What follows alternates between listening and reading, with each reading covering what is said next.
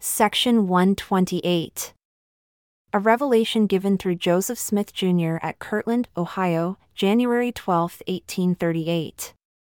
Thus says the Lord Let the presidency of my church take their families, as soon as it is practicable and a door is opened for them, and move on to the west as fast as the way is made plain before their faces. And let their hearts be comforted, for I will be with them. Verily I say unto you, the time has come that your labors are finished in this place for a season. Therefore, arise and get yourselves onto a land which I shall show unto you, even a land flowing with milk and honey. You are clean from the blood of this people, and woe unto those who have become your enemies, who have professed my name, says the Lord, for their judgment lingers not and their damnation slumbers not.